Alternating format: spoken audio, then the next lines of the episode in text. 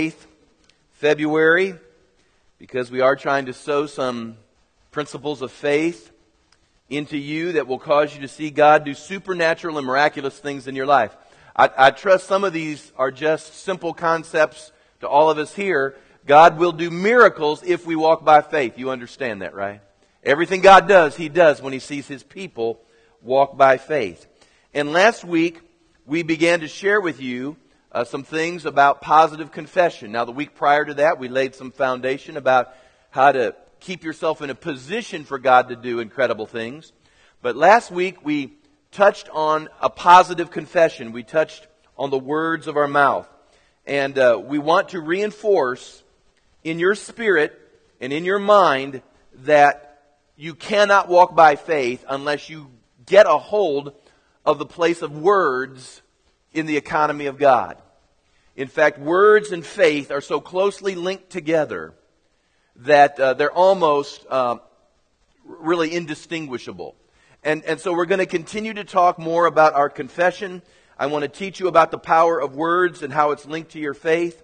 And this past week, I was mentioning to those that were in the intercession time together this morning, as we were going up the mountain and down the mountain, um, we just slipped in some new CDs that I had received from Creflo Dollar. Now, I don't know whether you like Creflo or not, but I, I like Creflo. I mean, I, he is a teacher, and I appreciate that. And whenever I just need some faith pumped into me, uh, he is the man uh, to get faith inside of you. And as he was teaching and sharing some things, I actually got some CDs which were uh, from his church on a Wednesday night. He was teaching on Wednesday nights and really was just doing a Bible study, but it was powerful uh, insight. And as I was listening, maybe this happens to you. Uh, you listen to what's being taught or you listen to what's being said to you, but then there's like this other thing going on inside of you, at least it happens in me, that begins to spin off into what I call revelation. That it's like the second message that you're getting at the same time you're getting this other one. And so as I was going down the road and as he was sharing, I, I, was, it was just like I had about five of those roads going at the same time. And, and so I like that. I like processing information like that. I'm the guy who likes it when I'm watching cable news and you see them uh, giving you the news, and then underneath that there's the ticker tape, you know, that's going. And then off in the corner there's something else that's happening. In fact, one of the news channels has like three television sets off to the side while this one thing is happening and the ticker tape is going underneath. And I said, they did that just for me. I mean, throw me that information as fast as you can throw it to me because I don't know. I just like getting it that way. And maybe I'm, I'm bored too easily. But it was as if that was happening. It was like I had four or five things spinning in me at the same time. And so I want to share with you a little of what was spinning in my spirit as I was going up and down the road uh, from the mountains and, and coming back home. And I've entitled what I want to share with you this morning, Dominating Your Circumstances. Dominating Your Circumstances. Now, is everyone in 1 John chapter 5? Have you found it? Go to 1 John chapter 5. And I want to read two verses to you. 1 John 5, I want to read verse 4 of that chapter as well as verse 5. So 1 John chapter 5, going to read verses 4 and 5. This is what we read. For whatever is born of God overcomes the world. And this is the victory that has overcome the world, our faith.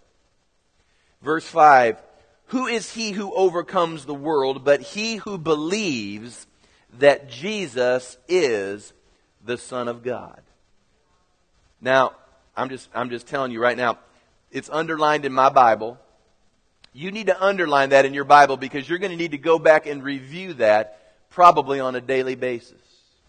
And, and this, this text or this passage of Scripture that I just read to you says some important things that I want to make sure we get. I just don't want to assume you can read it and get a hold of it, so bear with me as we just kind of step it down and just kind of simply put a couple concepts out here. Number one is this the born again are created to overcome the world.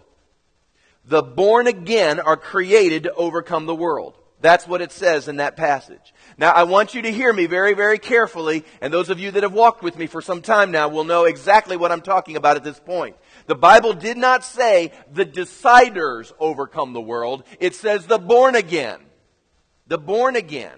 Whatever is born of God overcomes the world.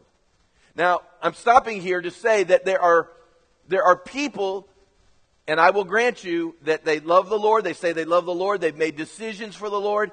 Uh, they, they, they say that the Lord has a part of their life.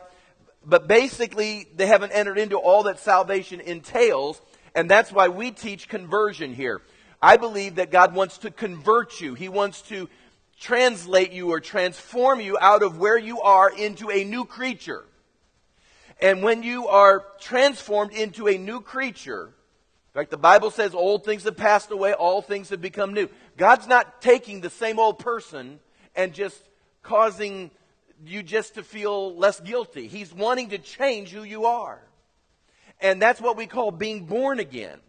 And so he says the born again, those that are transformed, those who have entered into conversion, those who have really had a, this change happen in their life are, are designed and they're created by God to overcome the world.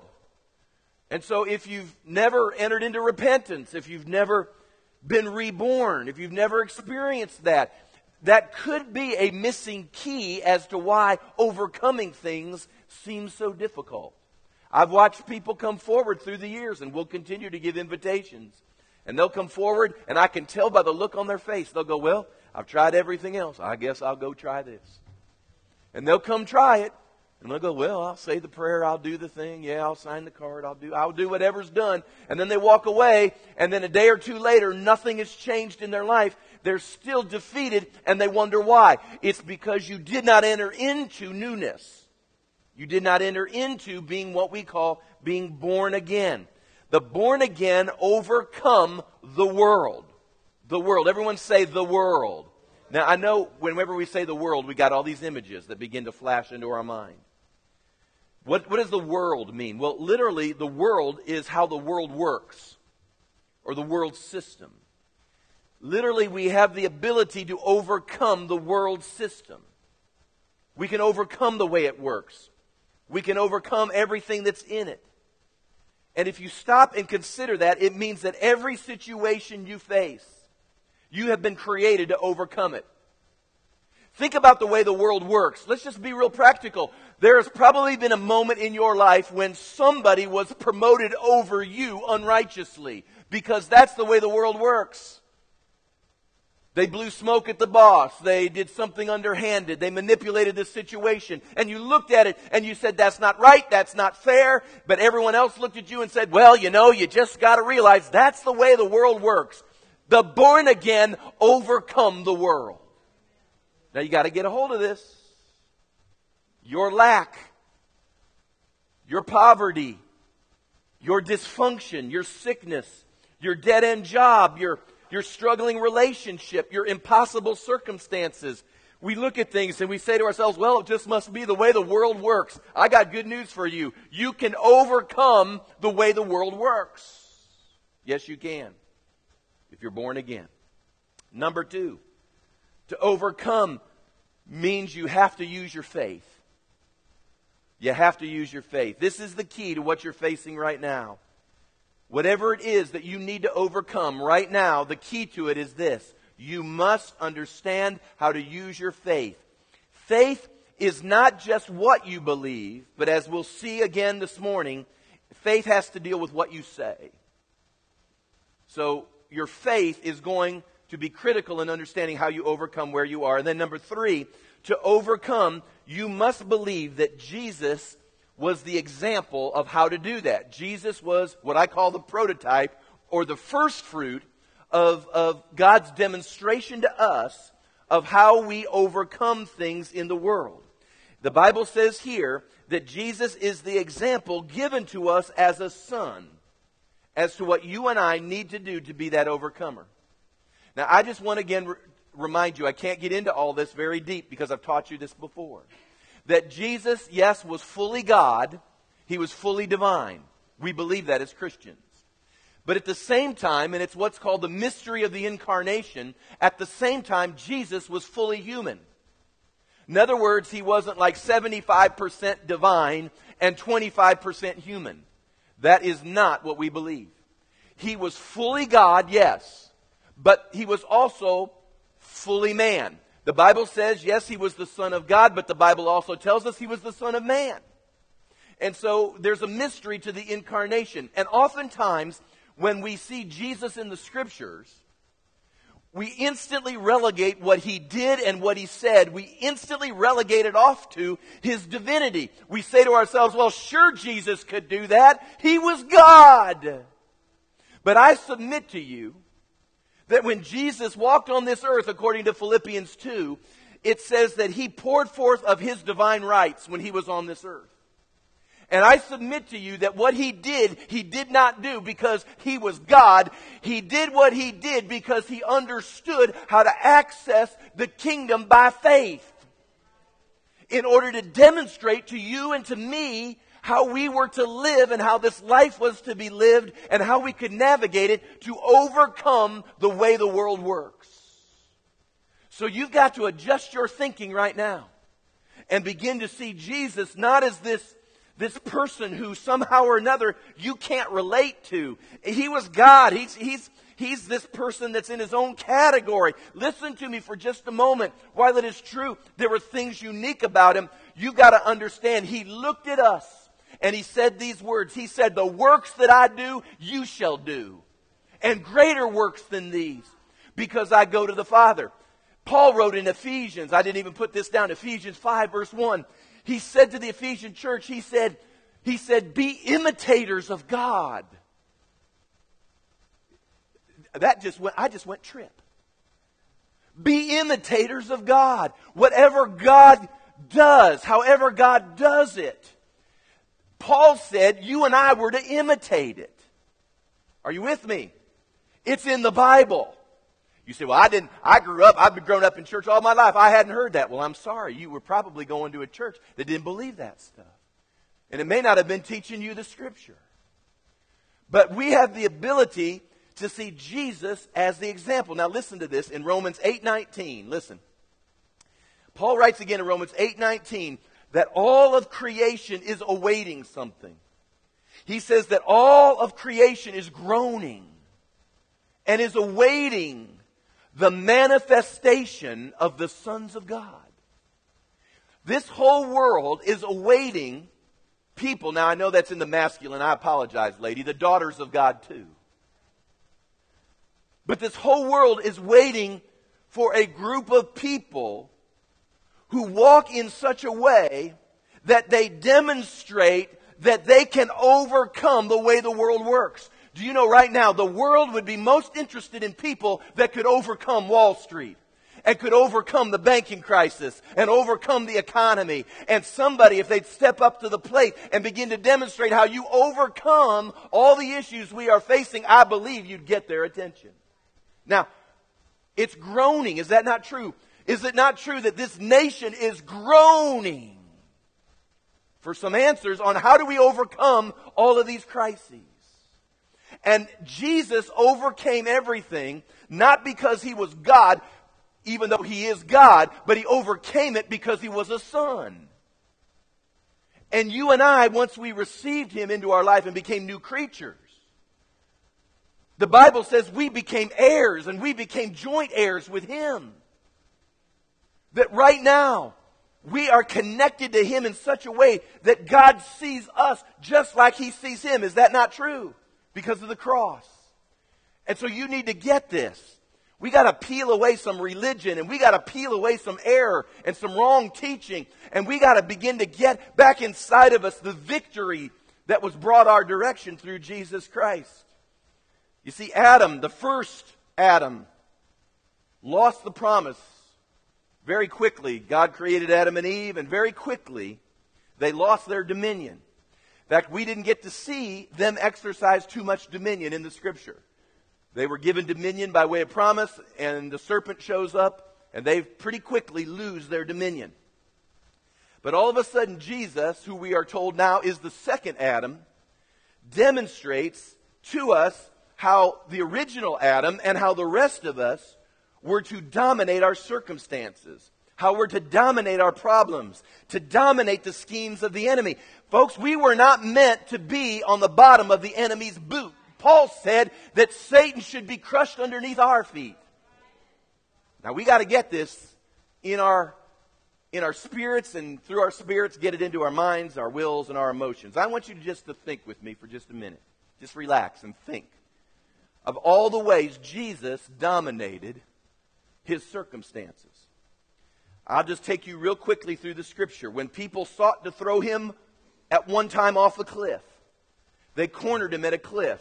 All of a sudden, the Bible says that he starts walking, and the people just begin to part as he walks through this hostile crowd, and they are unable to toss him off the cliff. How many of you know he dominated his circumstances at that moment? The Bible says one of his first miracles was at a wedding when he turned the water into wine. He literally had the capacity to change the physical properties of the elements as he changed water into wine. The scripture tells us that he cleansed lepers. He delivered people from demons. He opened up blind eyes and deaf ears. He healed sicknesses. He restored the legs of the paralyzed. He even raises the dead consistently and at times, to me, it appears almost effortlessly. He can heal a centurion's servant without even going to the location. The centurion said, If you but speak the word, though, though it's miles away perhaps, my servant will be healed. The Bible says that one time he comes walking on water. He calms the storms. He, he, he begins to control the elements. Peter, in the Garden of Gethsemane gets all riled up when the Roman soldiers come to take Jesus away and he cuts off a soldier's ear and Jesus picks the ear up and he puts it back on the soldier's head after it was cut off and it's instantly healed. He literally, I believe this, he literally pulls himself out of the jaws of death. He's able to raise himself up on the third day after being horrifically killed. Now, would everyone agree with me this morning? Jesus dominated everything. He dominated his circumstances. And then he looks at us and he says, What I do, you can do. Trip. And we need to understand Jesus did all of this, not because that he could just be God, because the scripture tells us clearly Philippians 2. His divine rights were poured out. He did this because he understood how faith worked in the earth. He understood this. And there were questions that I started as I'm going up and down the road to begin to ask myself Do I want to know how to do this as Jesus promised? You see, I, have been preaching the gospel for 30 years.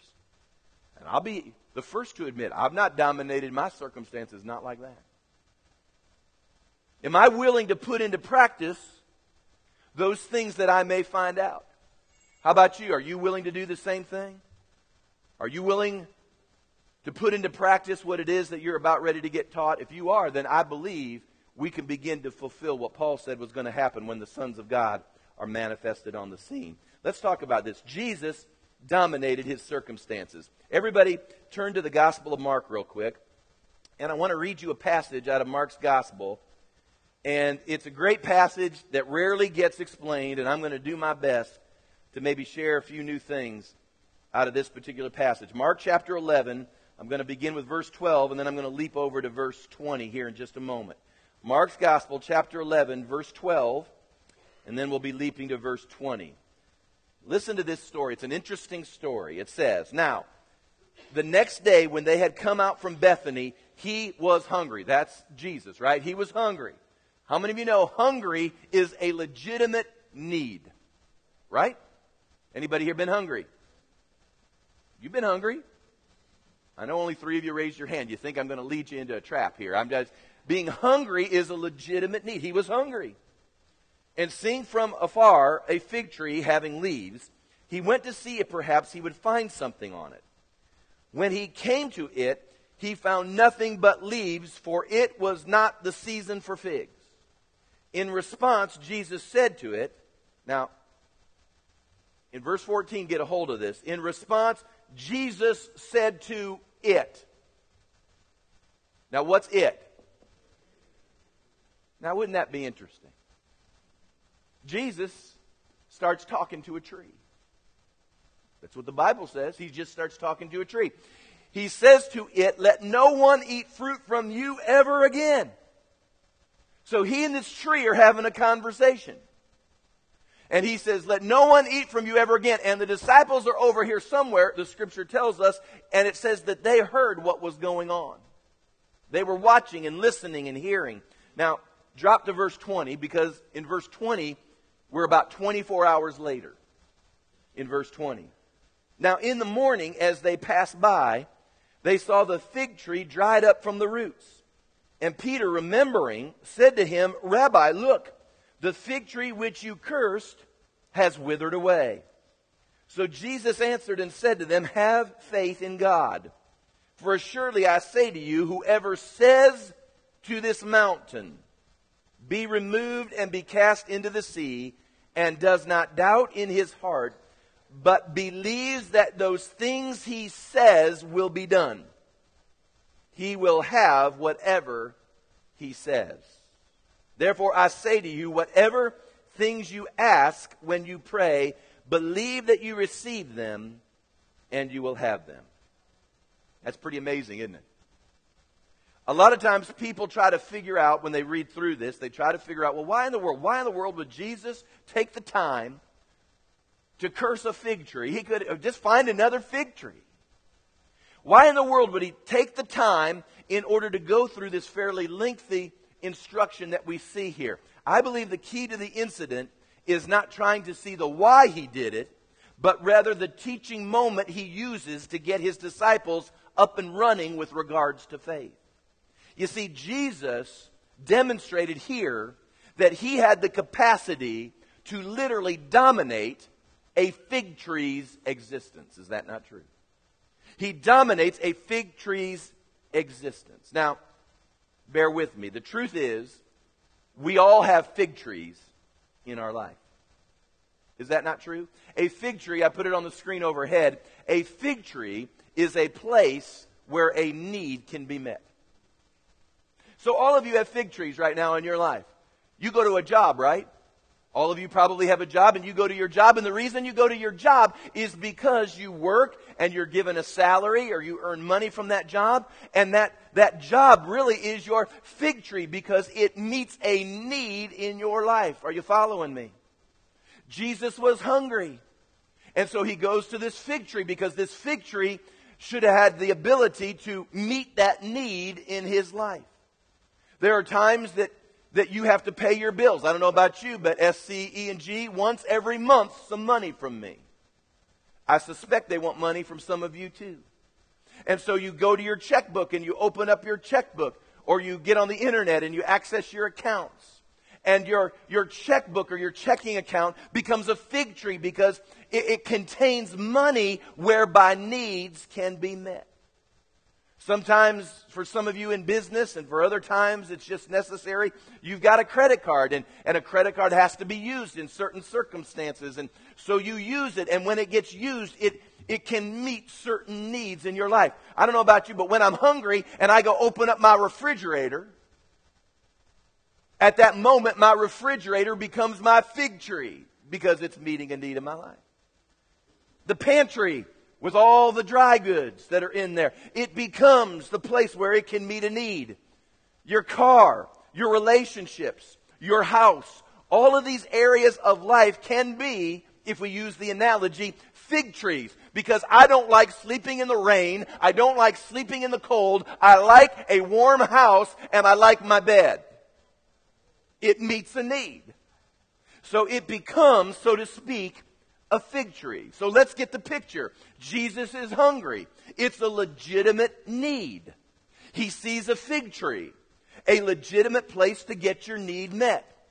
And all of a sudden, he sees that out of his legitimate need, the place where he could get his need met is all dried up.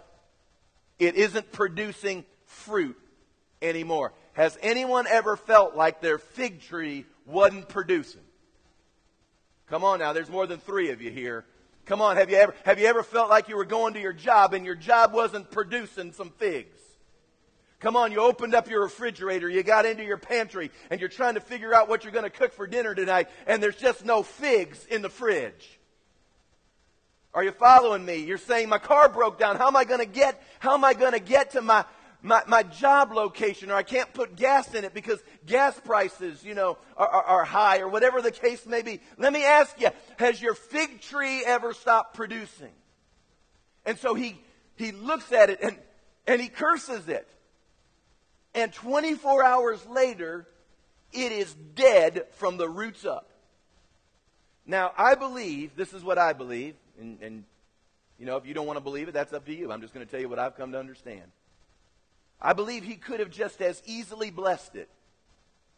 I believe Jesus could have come and blessed it, and I believe that it could have produced figs the very next morning. But this is what I believe. I believe that if he would have done that, that this story would have never made it into the scriptures because it would have been too easy to throw that off to coincidence. It would have been too easy to say, oh, it was on the brink of blooming, it was on the brink of producing. And uh, I, I just believe somehow it wouldn't have had the same impact as what took place when Jesus spoke to it and the thing died from the roots up. There was no doubt, there was no doubt in the disciples' mind as to what happened to this tree and how it happened. And, and that thing that leapt out to me was this that in the course of 24 hours, 24 hours, Jesus spoke some words to an inanimate object, and in 24 hours, he got results. I don't know about you, but I'd like to get some 24 hour results in my life. How about you? Come on, if there's no money in the checkbook and creditors are breathing down your neck, you'd like a few 24 hour results, wouldn't you? Sure, you would. I mean, God can move through weeks and months. I'm not d- discounting that. I sometimes believe it's because of where our faith is that it takes weeks and months. But I believe there is very much the possibility for us to begin to see God do things even in 24 hour time periods. And so, you, would you like to know this morning how you can get 24 hour results? Well, I Guess as long as I'm out by noon, yeah. Well, guess as long as you can get me to lunch, you know. Do you ever wonder why in America we don't ever see what we see in the Scripture? We're too concerned about what time I get to lunch than understanding what it might take to get 24 hour results to where you can dominate your lunch. How did Jesus do this? Well, let me suggest some things to you. In John 6:63, Jesus said these words. He said, "The words that I speak to you are spirit. The words that I speak to you are spirit and they are life." So Jesus understood that the power of words can very much affect our natural domain. And Jesus understood what words can do when they are released in faith. You see, when you speak, there is a spirit attached to your words. Now, some of us know this already. I mean, just by way of natural, you know, you know right now. I know right now if if if I'm upstairs and all of a sudden I hear Trace go, Kevin, I need you. Now that says one thing to me. But if she goes, Kevin, I need you. Now, how many of you know there was a difference there? There's a difference there. You need to understand that your words contain a spirit. There is a spirit attached to your words. And we mentioned last week out of Proverbs 18 that, that the Bible says death and life are in the power of the tongue. Death and life are in the power of the tongue. And I told you that death, what death was, what were negative, fearful words that come out of your mouth, and, and that speaks death, and it will produce the fruit of that. If you continually speak fear, if you continually speak uh, doubt or negativity, eventually what happens is those very things manifest because there's a spirit on it, which is why Job were to say, The thing that I feared the most has come upon me. But at the same time, you can speak life out of your mouth. And life is when you speak God's promises, when you speak His word. Life is when you speak those optimistic, uh, uh, confidence, confident things that God has said in His word that He can do. And, and so you got to understand out of your mouth, your mouth contains power. Your mouth contains and your words contain a spirit. And you can either speak death or you can speak life. And we've got to get a hold of this that the most spiritually powerful part of your anatomy is your tongue. Your tongue is the, the most powerful spiritual organ that you've got. It was your tongue that got you born again. It was your tongue that brought confession to the Lord Jesus Christ. And, and it becomes that spiritual, that spiritual key in your life. And if you can get a hold of this, folks, listen to me. If we can get a hold of this, we can begin to dominate our circumstances. And you say, I don't know. I don't know if I believe all that stuff. Well, can I just share this with you? Witches believe this stuff. Why do you think they pronounce curses all the time? Why do you think they create spells? I know people say, I don't know if I believe that either. Well, then you just go about your life and you live it in the natural. We probably can't help you any. But I believe that there is a supernatural dimension to living. I believe that I am more than just this. I believe that there is a spiritual aspect to who I am. It was designed to have relationship with Jesus Christ and ultimately with God the Father. And I believe that He has created me to access certain things in His kingdom and His economy that give me an edge. I believe that. I believe supernaturally I can begin to dominate my circumstances. Now listen, witchcraft by its very nature is control. But it's not controlling circumstances, it's controlling people. And that's out of bounds. We're not talking about controlling people. We're talking about controlling our circumstances. Now, there may be people involved, but it's not, that's the difference between witchcraft and true spirituality. But we know, we know just by reading the scripture, the prophets would tell us that there was divination that would go forth. There was uh, curses and witchcraft, and they would create spells. And the enemy, this is the saddest part of it all, the enemy has more revelation about words than the church does. The reason we don't exercise dominion as believers is because we have not taken seriously the discipline of our mouths. People just say things. They just say whatever pops into their mind. Do you realize you don't have to say whatever pops into your mind? I know that's revelation, probably a few. People walk around and they say, Oh, I could just die. I don't, you know, I don't have two dimes to scrape together. You say, I would say, you know, don't, don't say that kind of stuff. You say, well, Pastor, listen, Pastor, you, you know what I mean. God knows what I mean. Listen, God isn't waiting to figure out what you mean, He's waiting to hear what you say. The Bible doesn't say you shall have what you mean, it says you shall have what you say. Now, I want to give you just a couple things here. Let's go down through this account. I think I got like five quick things here that we can begin to implement in our life to begin to dominate our circumstances in this account of the fig tree. Number one, you got to realize that earthly things can run dry. Now, that shouldn't be a surprise to any of us. Any, anyone here besides me been in credit line and overdraft protection? And yeah. Yeah, I've been there a couple times. Well, my checkbook ran dry. My savings account ran dry. My refrigerators run dry. My pantries run dry. There's no gas in my car. It's run dry. I can't find me a job. The job market has run dry. Earthly things can run dry. Sometimes you're in the sales market and all your sales leads have dried up. Some of you are single women and you'd say to me, there ain't no godly men out there. Godly men have run dry. Anybody here ever experienced your brook running dry? I mean, things run dry. You have to recognize that your source can never be tied to earthly things. In 2 Corinthians, write this down, 2 Corinthians 4:18. It says,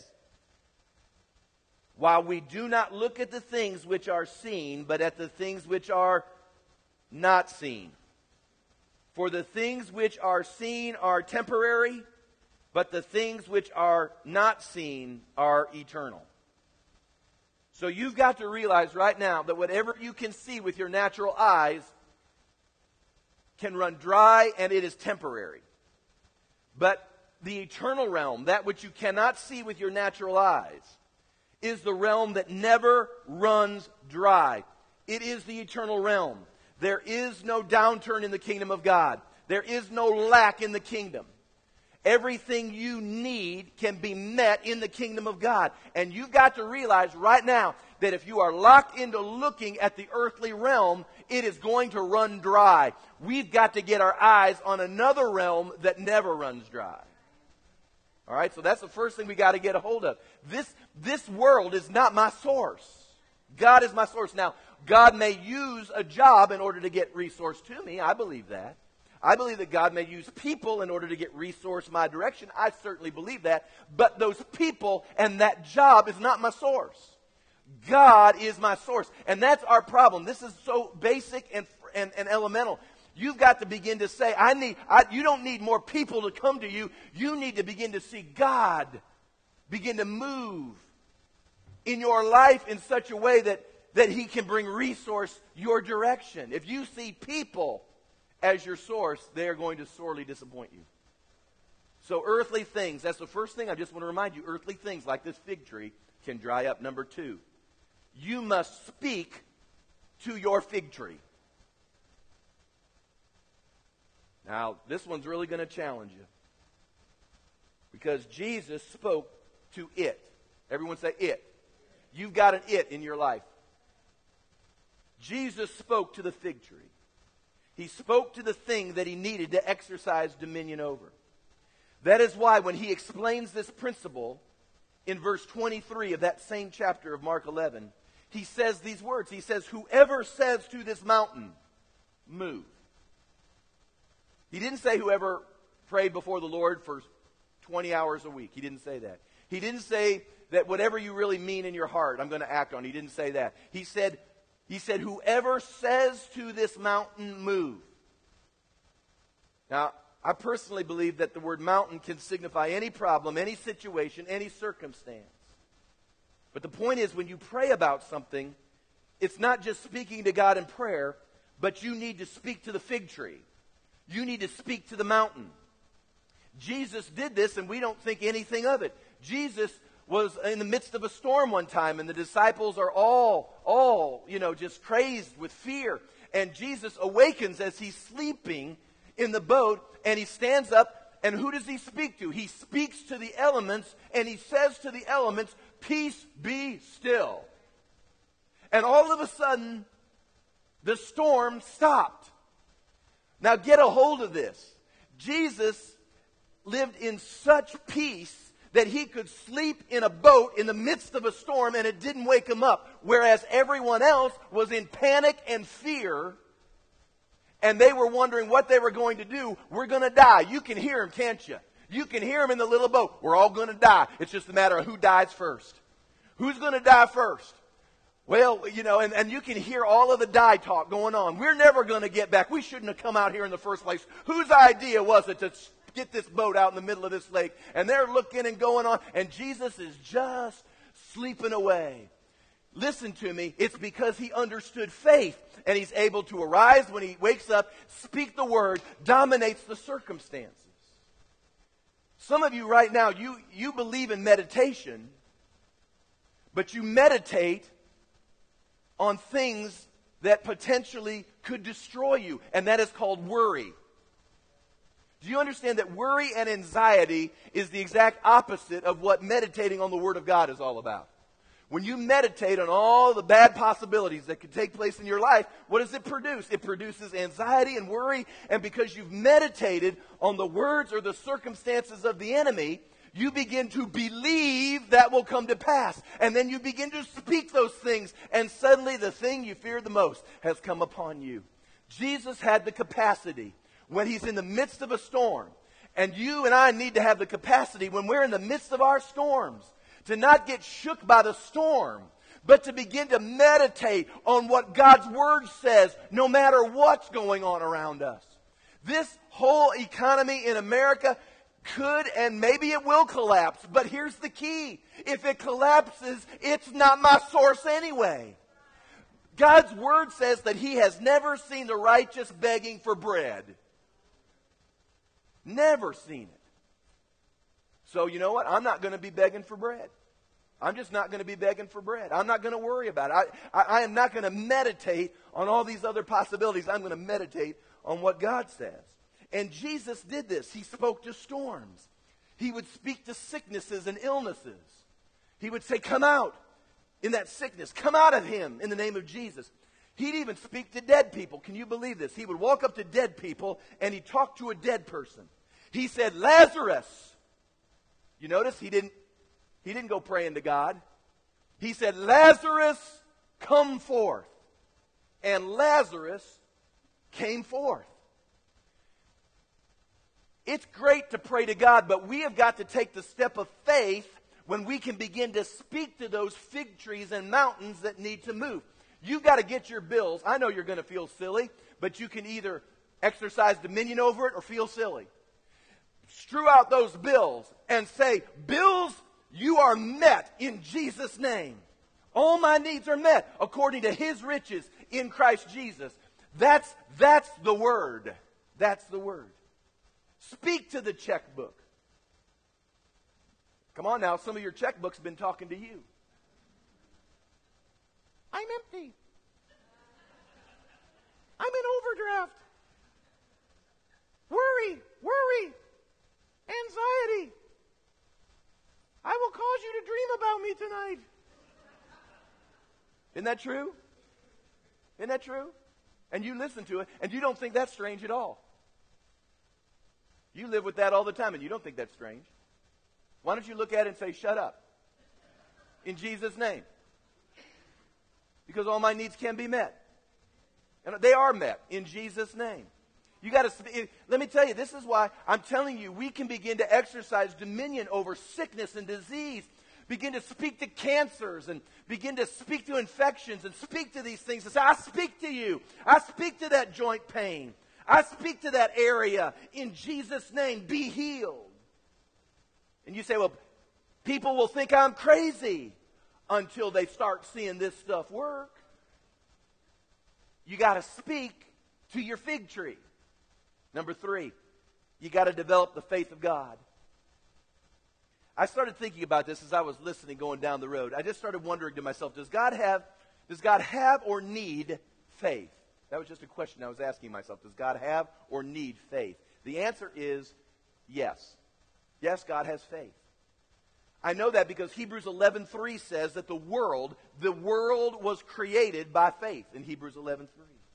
So God functions in perfect faith. Faith. Faith really is what we would call assurance or confidence that what you speak will happen. You see, God has perfect confidence or perfect assurance that what He says will come to pass. Have you ever wondered how God literally created in the book of Genesis? He spoke to things. Just go read it again. He spoke to the void and to the darkness, it says, and he said, Light. Light. God spoke to the water, and, it, and he said, Firmament. And all of a sudden, firmament, land.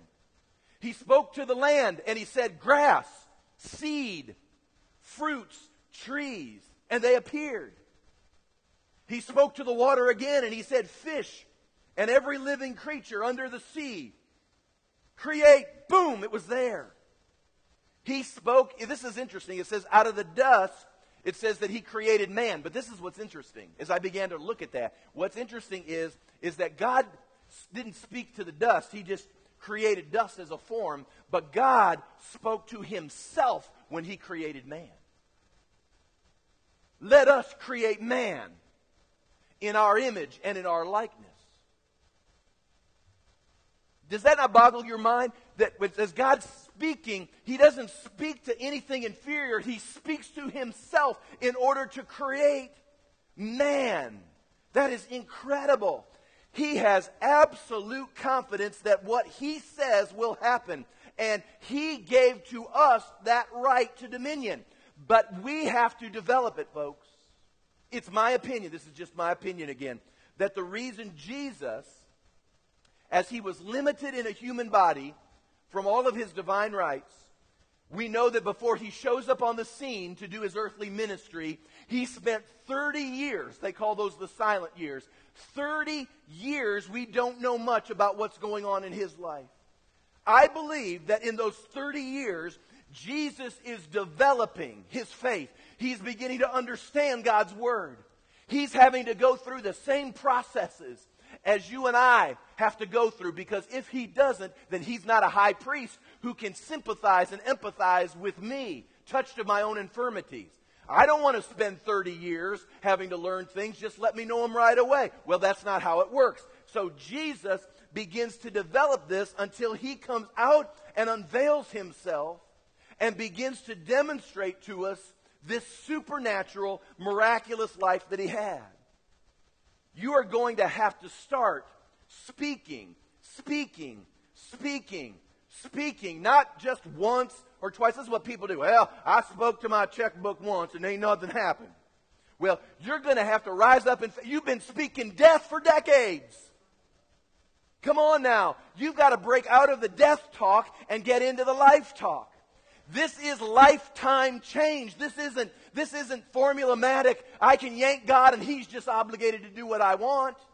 We have spent decades putting into momentum negative, death, thoughts and talk decades and decades and decades. And then all of a sudden we hear one sermon and go, okay, I'm going to try it out. I speak to this. See, it don't work. Well, aren't you just real bright? Come on now, it's going to take a little bit more than that. And can I just share this with you? Most of us spend our life at ground zero. We'll speak something positive. This is what we'll do. All my needs are met according to his riches in Christ Jesus. Hallelujah. Hallelujah.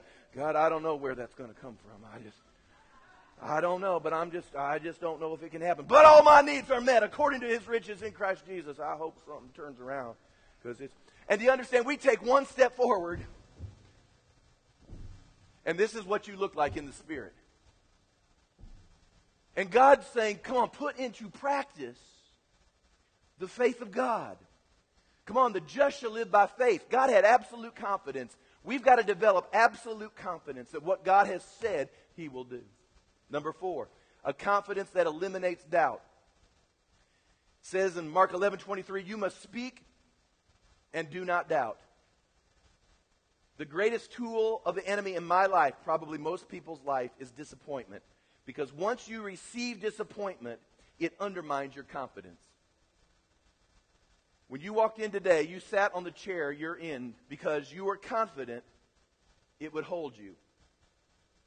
Um, there was no doubt. Most of you came in, you didn't think much about it. You walked down the aisle, you, you, you slid your way into your chair, you sat down, and you didn't really think much about it. There was a confidence that that chair would keep you up. Now, if somebody, and, and some of you have had this happen before, if, if, if maybe at school at some time in your life or somebody was playing a trick on you and you were about ready to sit on a chair. Anybody ever had that happen? You're about ready to sit on a chair and someone yanks that chair out from under you and you end up just right on your tush? Has anybody ever had that happen?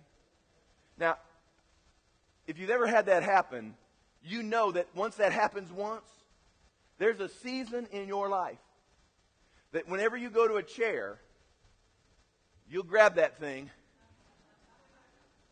Why is that? Because, because you aren't confident anymore that that chair is there. You'll take that second look. You'll take that second glance. There's no confidence. Now, faith is destroyed that way. You've got, you've got to, without that second glance or trying to make sure you're not going to fall, You've got to begin to have a confidence that eliminates doubt. You're just, you're just convinced, beyond all convincing, that what God has said is true until it eliminates that doubt. And it begins with the last one, number five, by receiving it now and not later.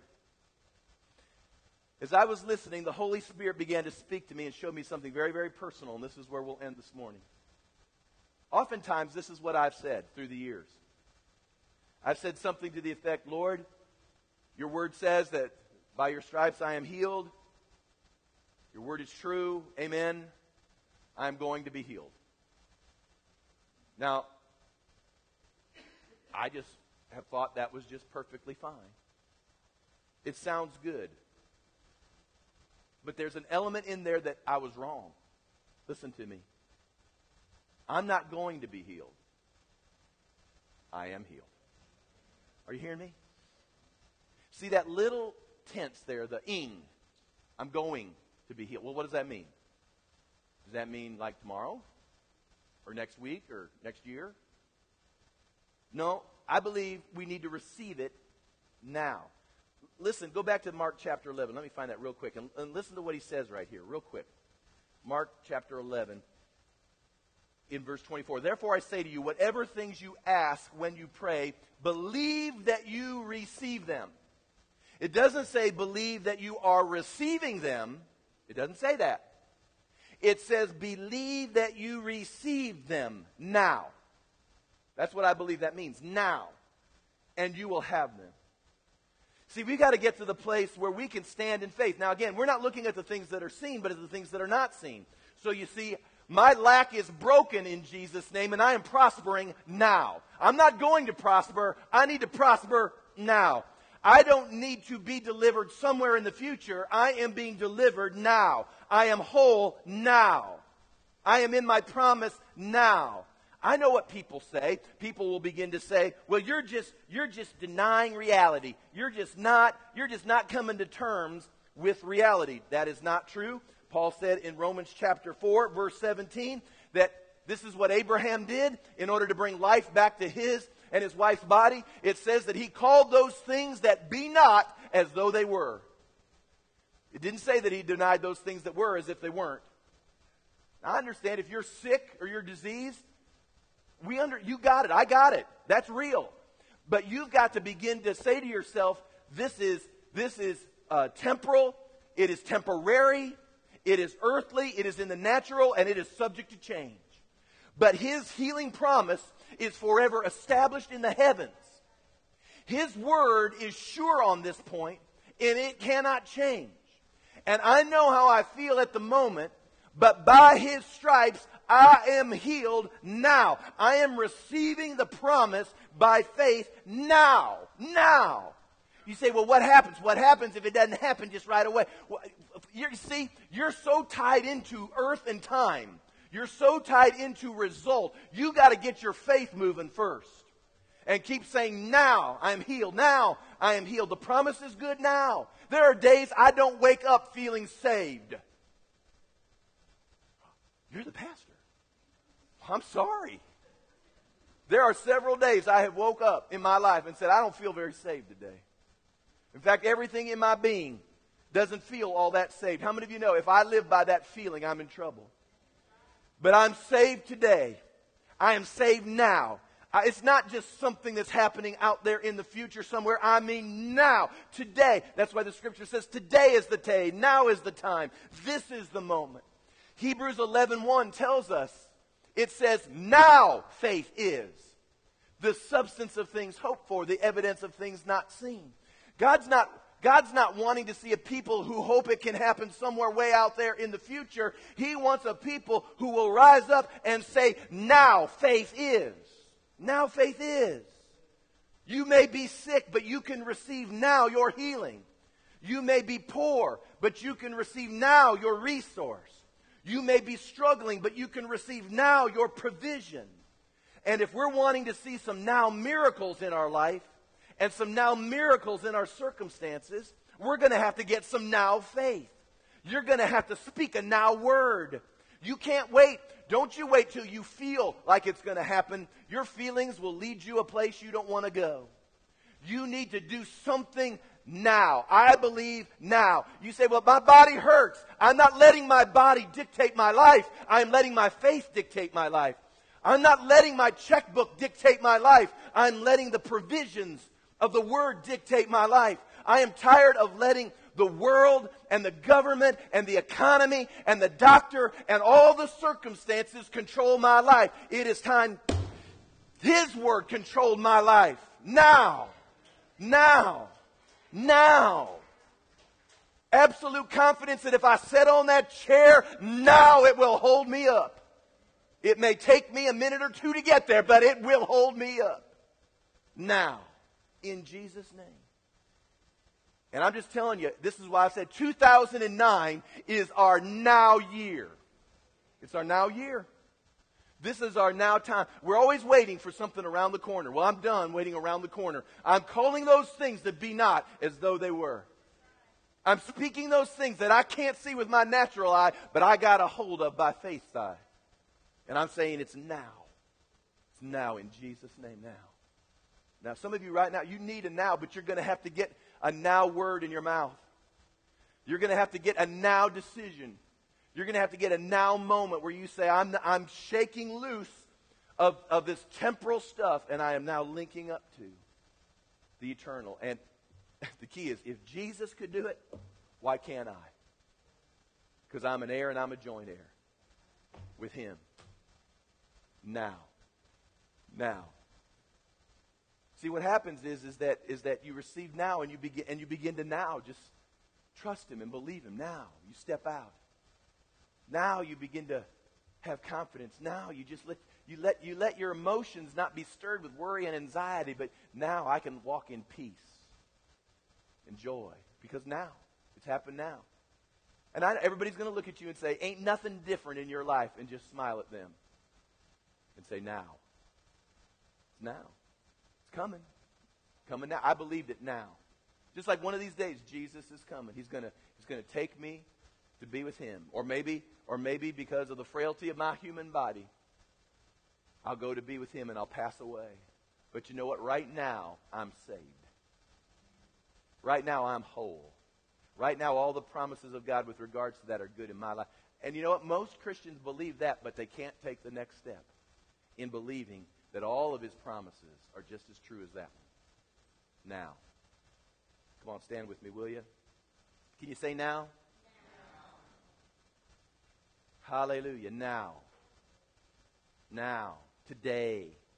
This service. Don't, don't, don't sit there and say, well, there's going to be one great service one of these days and it's just all going to happen. Well, you know what? I, it may, it may not, but that's your choice. You can, you can have your great service now. You can have your moment now. Some of you right now need to receive some things by faith. You need to get you need to get in God's word and right now say his promise is more real than anything else that's going on. Right now. Right now. Are you ready to believe right now? That's why that's why he tells us all the time. He says, "Don't put don't even put off accepting the Lord. If you've never accepted the Lord, people want to put that off to another day. Well, I'll get to it. And that's why he says, today is the day. Now is the time. Now. Now. You can have now happenings going on in your life. What do you, what do you need a now from God in? What, what, what, what is your fig tree? What's your mountain that seems insurmountable? I'm, I'm just prophesying. There's going to there's going to come some moments when you're going to see 24 hour results if you get a hold of this. Come on, a 24 hour results. Now. This has to change. I, I receive that now in Jesus' name.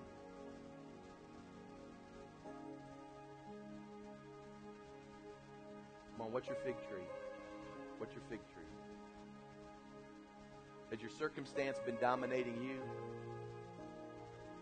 Has it been bearing you? Has worry and anxiety been bearing you? Because you're meditating on the wrong thing. You got to begin to meditate on God's promise as to who you are and what He's provided. That's just how He set it up. Listen, you, you can say, I don't know, I don't know. It's just like the law of gravity. If I jumped off this platform I can say I don't believe in the law of gravity, but how many of you know I'm still going to hit the floor? Because you see, you've seen that and you know that, and it's a natural law, and you're convinced of it.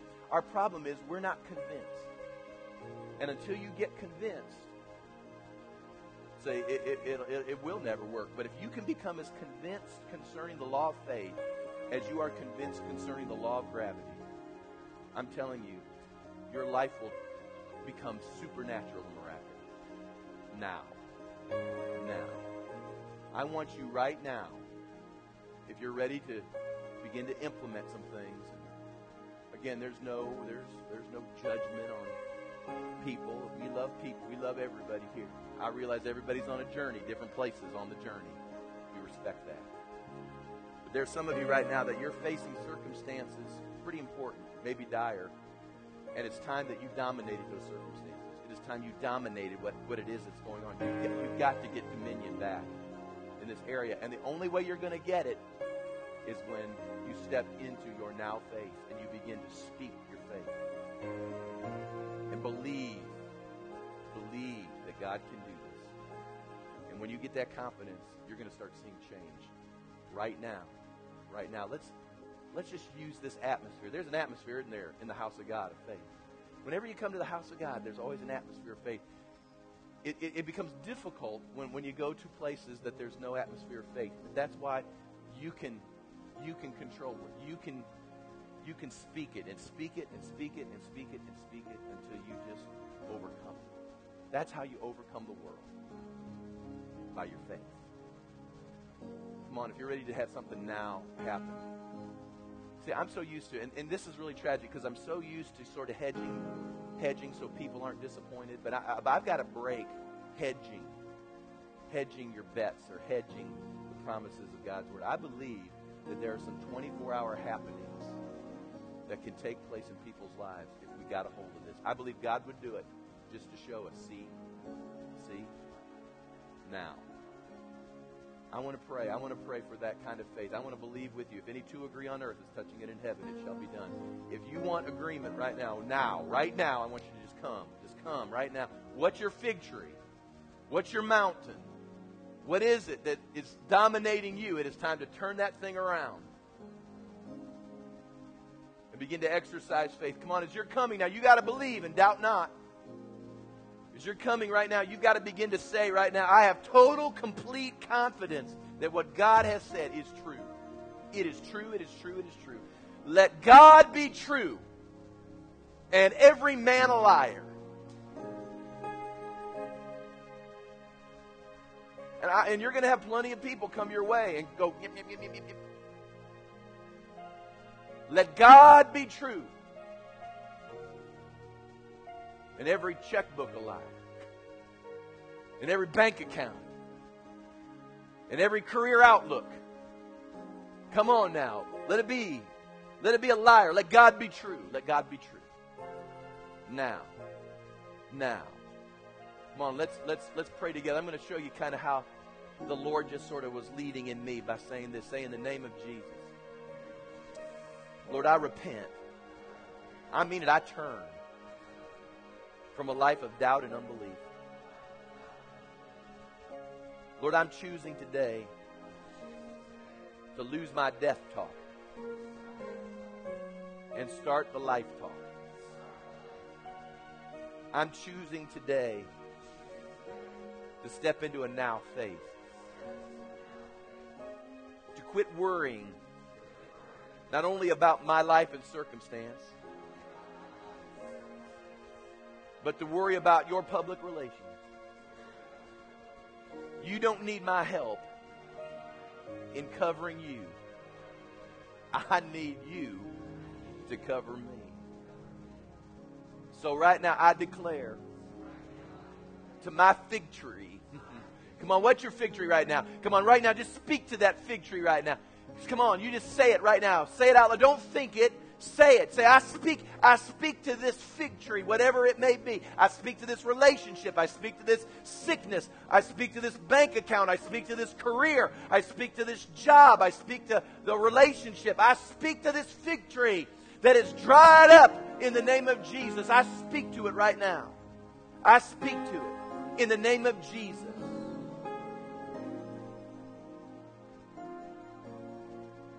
And I want everyone now to join me again and say, and I declare that now it's moving to the promise of God. I declare now that resource and provision and power and godly change is coming now into this situation. My hope now is that it will manifest. Not going to, but now. It is real in my heart, substance inside of me. I have confidence that what you have said, oh God, is true. Not only true for pastor, not only true for the guy on TV, but it's true for me. For you are no respecter of persons. So I receive my answer as I'm standing here, February the 15th. I receive, as if I have it, I receive it. In Jesus' name, it is done. And now you can say amen. Say amen and amen. Amen and amen. Now,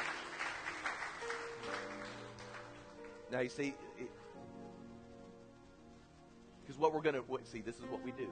We'll leave. This is what I do, and then my mind starts going. See, I wonder how God's going to do this. ah, he might do it this way, he might do it that way, he could do this. But, well, what if he doesn't do that? See, that, that's exactly where it leads to. Well, what if, what, uh, uh, uh, just,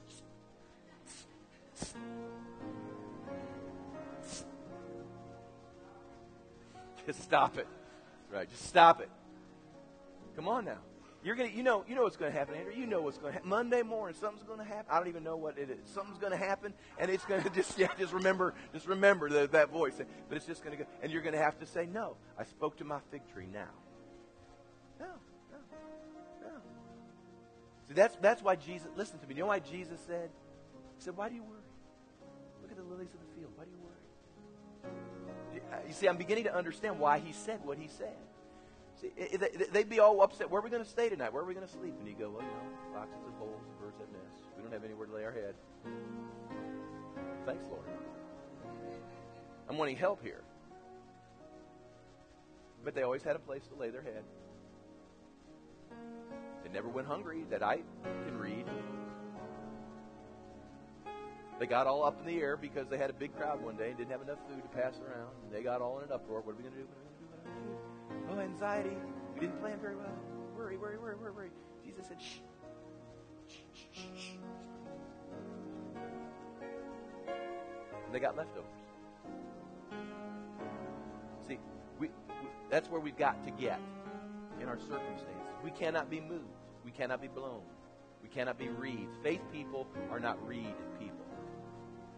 Faith people are not the reed that blows in the wind. Faith people are those who say, I know what God has said. And they'll laugh at you like they laughed at Noah, and they'll laugh at you like they've laughed at others.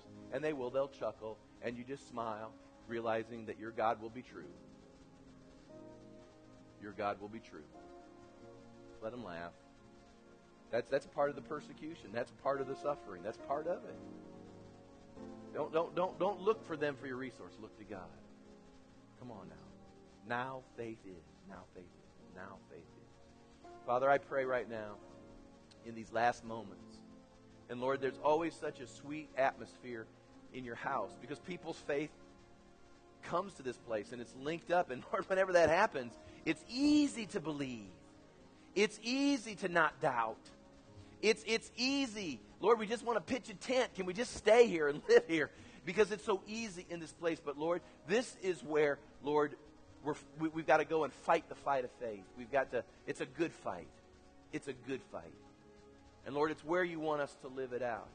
And Lord, I pray right now that, Lord, you would grant, you would grant some 24 hour happenings in Jesus' name. Come on. I can't, I can't guarantee that because I know how faith works. And, and sometimes you just got to stand and stand and stand and stand. But I can tell you this I just believe there's some 24 hour happenings Lord, let that be so right now in people's lives.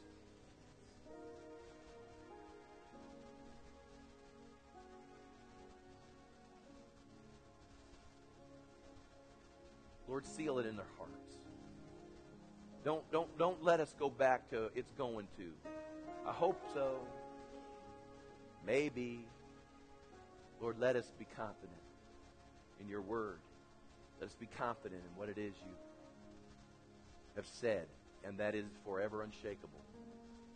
Come on now. The Lord is shaking all that can be shaken in order that that which cannot be shaken shall remain.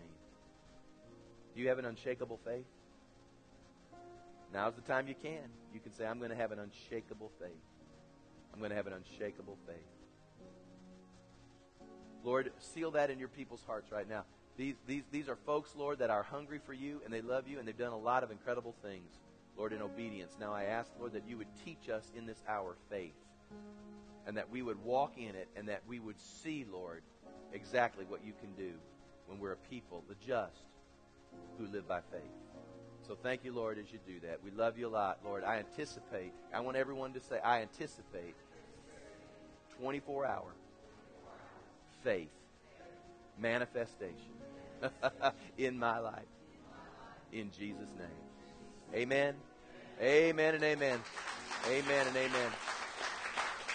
See, I just thought that if you don't, if you don't anticipate it, see, because uh, we're worried about disappointment, but but we break that disappointment. Come on now, we break that disappointment right now. Why not? Why not you? Why not you get 24 hours, Andrew? Why not you? Why not? Why not Bill? Why not Rosemary? Why not Vicky? Why not? Why not? Why not? Come on, say why not? Why not me? Why not? Sure, why not? As if you were the only one. God's going to move for you. Amen. Come on, look a few people in the eye before you go this morning and just encourage them and tell them God is doing something now in their life. Don't say going to, say now God's doing something good in your life. Amen. Ladies, don't forget tomorrow night Big Net meeting, guys, Tuesday. School of Leaders, Wednesday. God bless you. You are released. We will see you. Hallelujah.